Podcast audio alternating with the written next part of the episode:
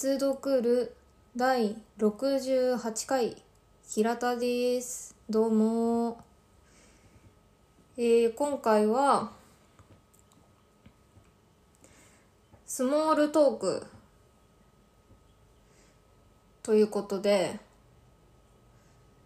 夏休みは何を過ごしん？何をやって過ごすのか。という話をまあだらだらとしたいと思います。えー、もうお盆が終わりましたが皆さん元気ですか？お盆休みがすでにあった人もまだ来ていない人もないかもしれない人もいろんなパターンがあるかと思うんですが私は6日間ぐらいお休みをいただいて実家で過ごしておりました。まあご時世的なことももちろんあるんですが実家に帰って何をしていたかというとずっとうーん寝てるかご飯食べてるかテレビ見てるかのこのもう3択でしたね。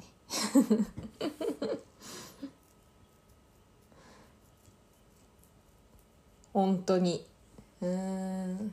ご飯朝起きてご飯食べて母が作ってくれたご飯を食べてそしてえー、甲子園を見て甲子園を見ているとお昼がやってくるのでお昼を食べてでまた甲子園を見てでしてたらだんだん眠くなってきてぐーぐー寝てで夕方ぐらいに起こされてそうすると晩ご飯が出てくるというなんというかほとんど天国で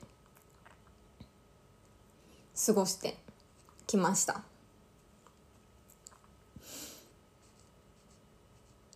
めちゃくちゃ日本の夏休みって感じだった。あとは何見たかな。なんだろう。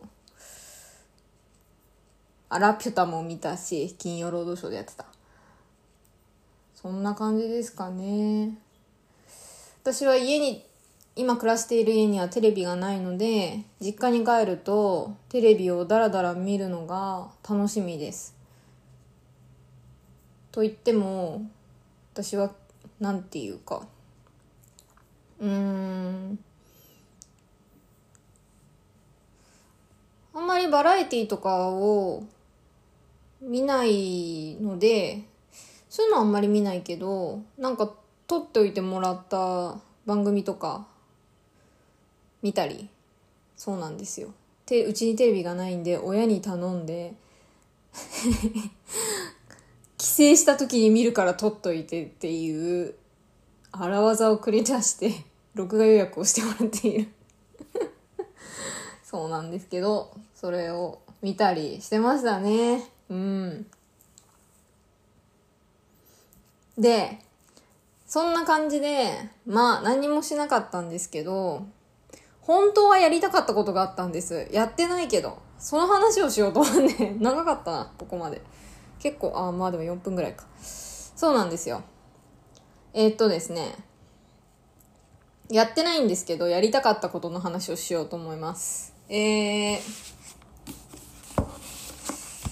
ここに黒田龍之介さんが書かれた外国語の水曜日再入門という本があります。これはですね白水社。もう語学といえば白水社の白水社から出ていて。2500円もする。分厚い本なんです。でもこんなもう本の値段に関しては高いなって思いつつもこんな素晴らしい内容をこんななんていうんですか2500円とかで読んでいいのかしらんと思ったりとかもういろんな気持ちを抱くんですが2500円です。で私はこの黒田龍之介さんの本に今ドハマりしていてでもまあその結構いいお値段するので月に1冊と決めてこの本を、えー、黒田さんの本を買ってせっせと読んでいます。これは先月買いました。今月8月はロシア語の余白の余白だったかな？を買ってもう一瞬一瞬で読みました。高い本なのに一瞬で読んじゃうんですよね。この外国語の水曜日再入門も買ってすぐ読んで普通に仕事してる平日なのに2日間ぐらいで読みました。記憶が正しければ。ロシア語の余白の余白もそれぐらいで読んだはあなんてコスパの悪い。なんてコスパの悪い読書なんだと思いながら読みました。そしてもう外国語の水曜日再入門は今2週目を読んでおります。いろんな本と並行して面白いから。でですねこの外国語の水曜日再入門という本は、えー、外国語の水曜日だったっけ？えーと、外国語の水曜日。っていう本を、これは2000年に出てるんですけど、それを、あの、編集し直して、いろいろなんか原稿を増やして出された本だそうで、これ、端末にラテン語通信っていうものがついてるんです。で、なんか、えっとですね、これ、このラテン語通信だけを読んでも、ラテン語の、なんて言うんですかね、文法とか、そういうことがすごく細かいことはまあわからないんですけど、なんとなく雰囲気がわかるんですよ。まあ、結構あるし、これページ数。どんだけあるんだ？えー、っと、288ページから351ページまであるから、えー、70ページぐらい？おおよそ。まあ、60ちょっとか。かな？あるんです。で、私はこれを、えっ、ー、と、8月の前ぐらいに読み終わって、このラテン語通信を、その夏休みにね、盆休みに読んでラテン語の勉強をしようと思って取っといたんですよ。そして、やらなかった。ええ。全然。全然本読まなかったし、お盆の間とか。もう何もしない。もう何もしたくないと思ってたんですけど。で、でなんですが、で、まあ、お盆休みが終わり、すぐに日常に復帰して、もう毎日昼寝してたから眠いなーとか思いながら日常に復帰して、で、そうだそうだ。夏休み終わったけどやろうと思ってたら、アテン語通信とりあえず読もうって思って、この前読みました。すごい面白かった、それが。えっと、どうなんだろう。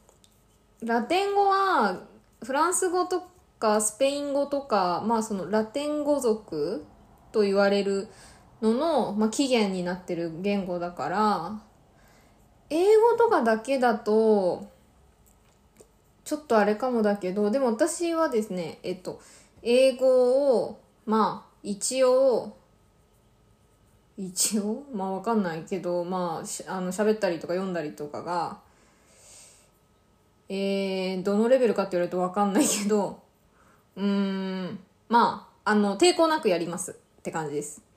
わかんない単語とかはいっぱいあるし、私は文法が壊滅的なので、文法とかがだいぶ怪しいんですが、えー、抵抗はありません。というレベルです。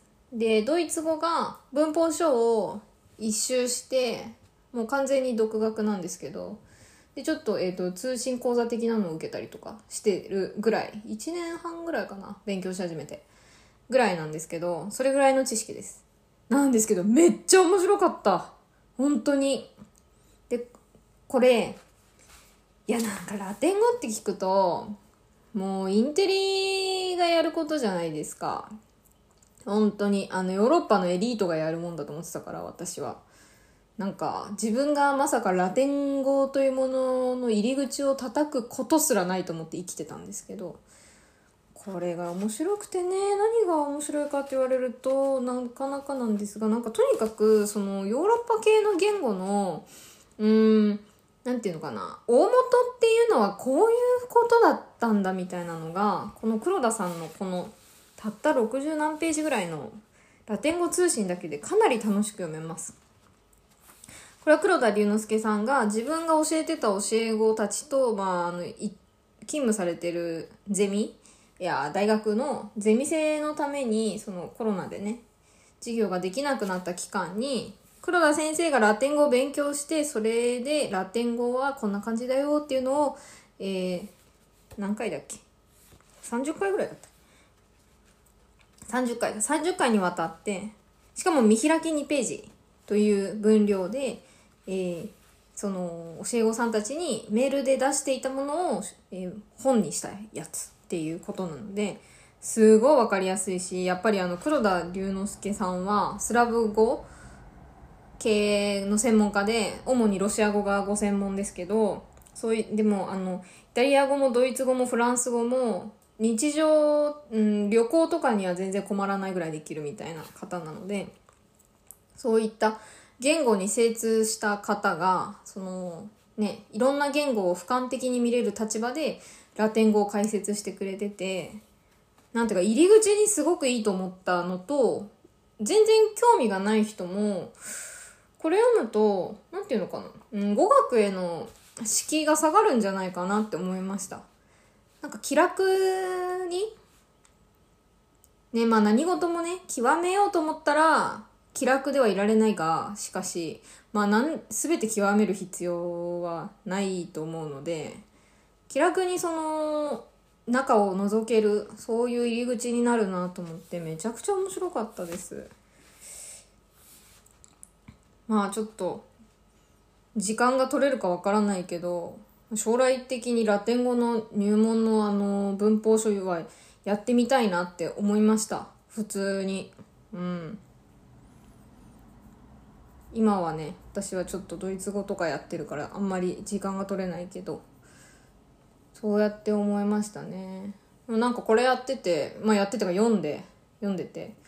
いやーなんか子供の頃の夏休みを思い出しましたね。あの宿題があって。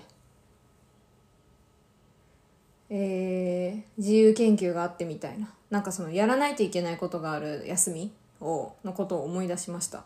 まあ終わってから読んでたけど それでなんかこういうのをなんか夏のテーマとかにするのもいいなって思いました。なんて言うんですか？今年の夏はラテン語の文法書やるぞみたいな。そう。黒田さんのね、ポケットに外国語っていう本は一番最初がそういう、えー、夏休みに新しい言語の勉強を始めちゃって、全然わかんなくて困ってるっていう話が載ってて、すごい、でもすごいなんか、いや、そういうのいいなって思いましたね。うん。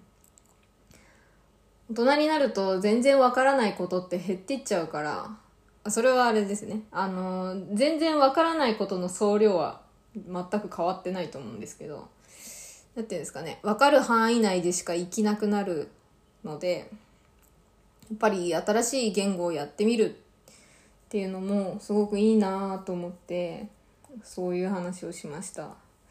まあラテン語ねでもラテン語ってなんか冬にやるもんじゃないよなとか思っちゃうね。なんかすごいあれだけど何て言うんですかね。偏ってるっていうかまあちょっとおバカっぽいまあ、実際おバカなんだけど。夏かなやっぱりとか思っちゃうから。うん。来年の夏？来年の夏やる？ラテン語の。入門書？とか思いながら今年の夏は終わっていきそうです。はい。というわけであおだべりの時間でした。では。またね